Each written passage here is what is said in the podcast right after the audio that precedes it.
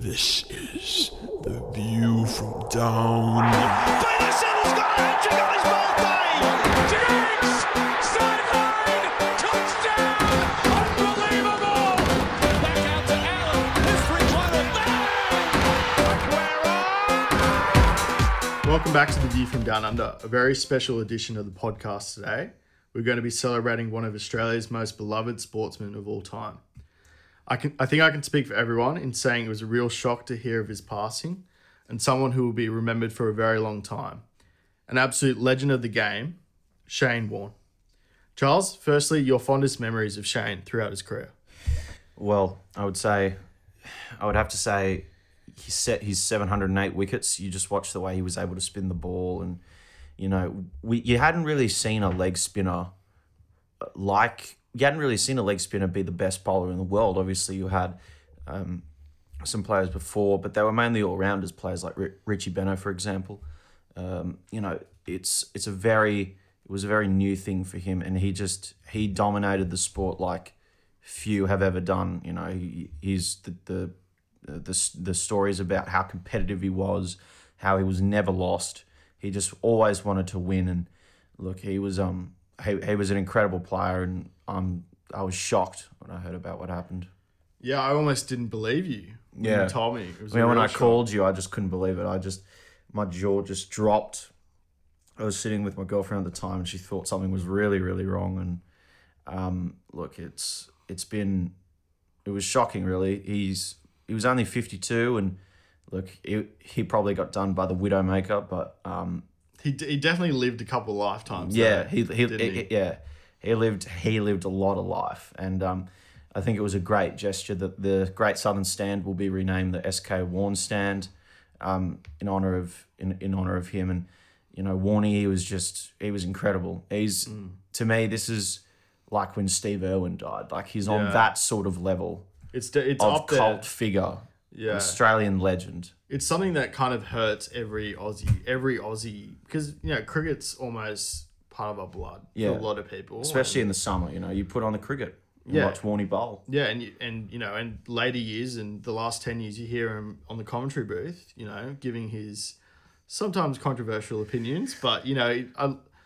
he he always had that love for the game. He always gave back. I've heard so many stories over the the past couple of weeks where you know he's he just seemed like one of those guys that you you obviously didn't know him, but everyone felt like they knew who Warney was. Yeah.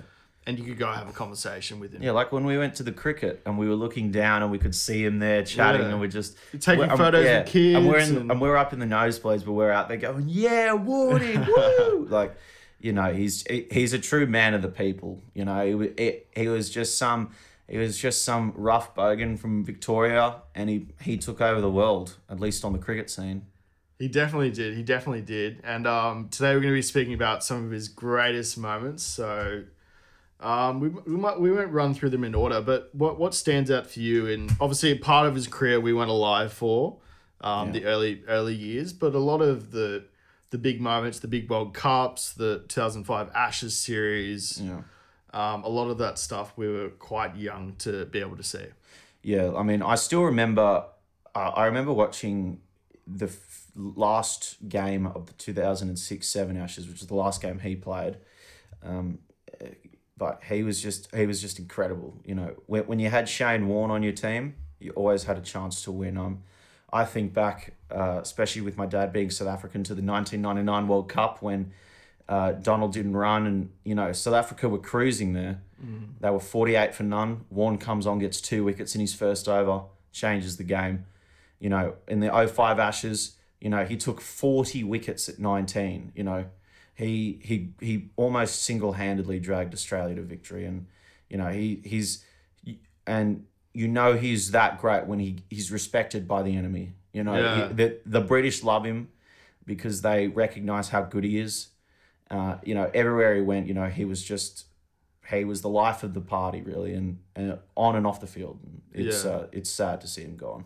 I found it interesting. Um, yeah, speaking about that 2005 Ashes series, um, who was the who's the cricket commentator that came out and said you know, England basically would have won Oh, Vaughan said they would Yeah. they would have won four one, which was probably true. warning. Yeah, Uh, yeah, I mean, especially, look, I would say if McGrath doesn't get, if he, McGrath doesn't step on that ball, we win 5 0 anyway. But um, no, look, I mean, Warne was just incredible. And, you know, that was in the backdrop of his divorce from his wife and everything going on. And the fact that he was able to just get up and keep playing and play at an excellent level, regardless of what was happening in his life. Yeah. Um, It you know, he like- always gave 100%. Yeah, it seemed like no matter he was one of those guys where no matter what was happening in his personal life, it didn't affect his Yeah.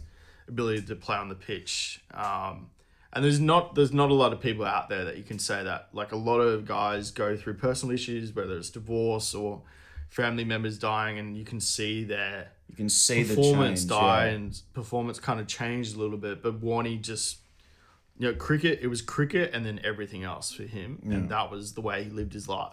he was just it was just incredible and you know i think back to um, amazing adelaide the second test in 2006 england go into the last day one wicket down in their second innings. Australia still haven't batted uh, the second time. And everyone thinks it's going to be a draw. He sits down at dinner with michael clarke and he says and mike hussey and he says we're going to win. And they're there going mate what are you on about? There's no way. How are we going to get them all out and have time to bat? And sure enough, they rock up. Warney takes four wickets, gets a run out. England collapse for 120, and we chase it down. And that's just the mentality that he had, and the fact that he was able, it was able to manifest itself in his teammates and their and increase their belief in themselves as well. Um, it was just uh, extraordinary. Do you think he's sitting up there wishing he got that century against New Zealand?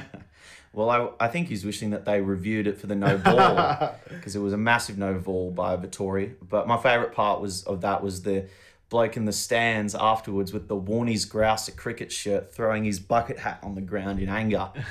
um, but yeah, or the or when he uh when he got the wax he got the wax a figure at Madame Tussauds and Yeah. uh, he had put on a bit of weight since it had That's come right. out and the journalist uh, mentioned it and uh, Warne uh, was not pleased. No. Said, "All right, you've ruined it. Bye," and uh, walked off stage, and that was it. So Is that up there with the uh, Ronaldo statue? yeah, yeah. Well, at least I mean, he should have said to the guy, "What the heck is this?" as well. Yeah. But oh, look, he was just he he was incredible. He's like he's like a Ronaldo to Australians, and yeah, it, this is this is to me. This is to Australians like what Kobe Bryant dying was to Americans. You know, it's it's he, he had that kind of an impact on just Australian culture. How do you think it's affected the players? They're obviously in Pakistan at the moment, a drawn first test. How do you think it's a, affected a lot of those players who are playing at the moment? Well, you know, I wish in honour of one they would have picked a pitch that actually could have gotten a result on. Um, but look, I think obviously a lot of those players, you know, they grew up idolising Warney. You know, they grew up in that golden era of Australian cricket where, I mean, I think we lost two Test series in fifteen years or something. You know, Yeah. um, you know, they were incredible, and you know him and McGrath. I mean, you got probably the two best bowlers ever in tandem on the same team at the same time. So, you know, over a thousand international wickets for Warne. Um, you know, his ODI career got it cut short a bit. You know, he had obviously had the drug test. Uh, so he was suspended for the two thousand three World Cup. But he, you know, his performance at ninety nine was second to none, and whenever whenever they threw him the ball, everyone thought there was a chance he was going to get a wicket.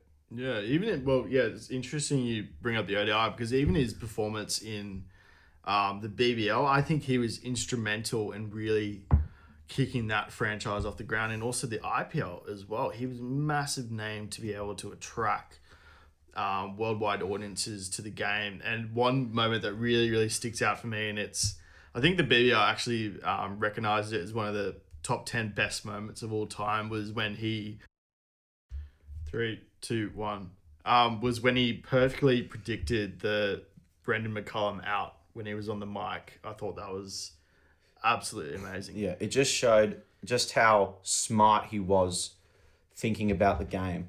How he would just think, okay, he's been playing like this. I think if I get one in there, I should be able to get him.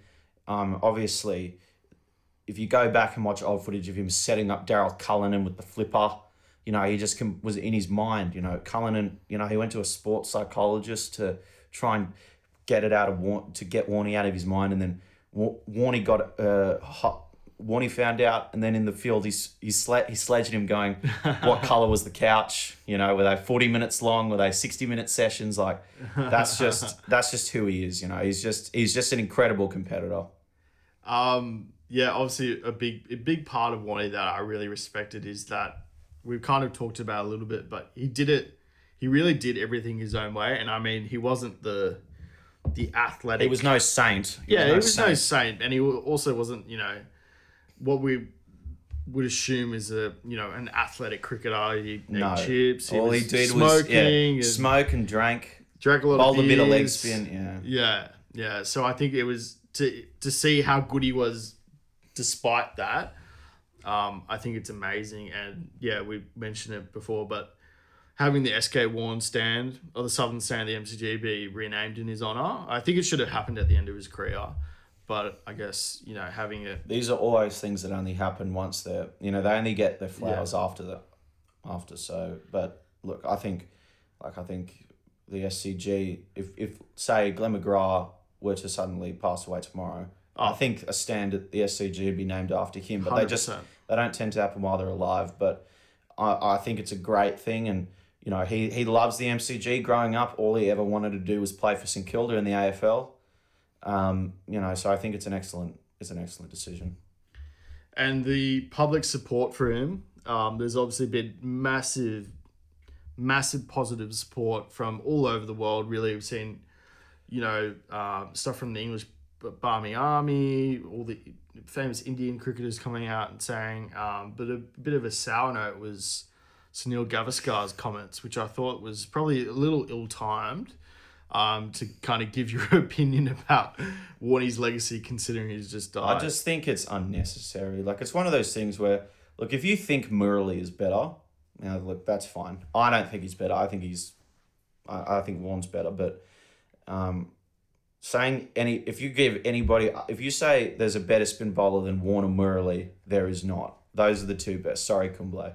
Um, you know, so look, he's an excellent player. Yes, he didn't do that well against India, but like he did well against everybody else and you know he was he was incredible and um, you know regardless of you know his his personal shortcomings you can't deny what he did on the field Awesome. Well, um, yeah, great, great way to re- remember Shane Warne. Um, someone who'll be remembered for a very, very long time. Uh, let's jump in. Actually, first off, let's talk about the Pakistani Test series. Um, there's obviously been a lot of outcry over the first test. It wasn't really the, you know, really played well. It wasn't a lot of. It was a poor pitch. It was, a poor really pitch. poor pitch, and I found it really interesting that you know, a lot of Pakistani ex players are coming out and saying, well, look, you know, when we go to Australia, we don't really have a pitch that suits us either. Do you think this is a problem in the game of cricket at the moment? Well, look, I mean, you can't. Of course, the groundsmen are going to make the pitch that's best suited for the home team. That is not a surprise. Like when you go to Lords, you're they're not giving you a fast, bouncy wicket like at the Gabba. Um, that being said, this wicket was unacceptable. It's like when they had the drawn test of the MCG. Uh, last time England came out here when Cook got 244 not out, it was a dead wicket. It was just dead. I mean, and you know, the Pakistanis coming out saying, oh, we took all 10 wickets in the Australians innings. Yeah, but it took you 130, 40 overs. You know, and by the way, we scored more runs than you in our first innings. And, you know, we suck playing spin. You know, we've been awful. We, we've been bashed in India, Sri Lanka, last Yeah. times we've been out there. So, you know, they should be embarrassed that they could that they could only they took them 150 overs to get us out. Yeah. So I, I think this whole oh they're playing oh don't be mad because they're suiting it for the home team. It took you guys 130 overs to get us out. So clearly it's not that suited to your bowlers. Yeah. And if our batsmen can bat as well as you can on the pitch, then where's the advantage? It's a dead wicket. Do you see absolute road. Do you see Australia winning the series at all? Do you think it's possible? Well, it depends on the wickets. Like if you're going to get wickets like that, it's going to be a nil or draw. Um, I would like to see a wicket with a result. Um, I think because they've had such a crap one now, they may go a little bit overboard the other way, uh, and try and um, get a wicket that will real that will definitely get a result, yeah. which is generally what happens. But um, look, I mean, if the, if the wicket's like it is now, then it's going to be nil all because. I mean, pa- I mean, Pakistan weren't that threatening with the ball either. I got to say, at least to our top six. So Yeah, I, I find it really interesting when um Usman Khawaja is being handed the ball. I think it kind Yeah. of says everything you need to know about how shit the wicket is. Yeah, because- exactly. It, it what that shows is when you're giving the ball to a guy that basically never bowled in his life. That just tells you it's not about skill trying to get wickets. You're just trying something different to see if the batsman can make a mistake, Yeah, and that's and that's not good, and that's not good for Test cricket.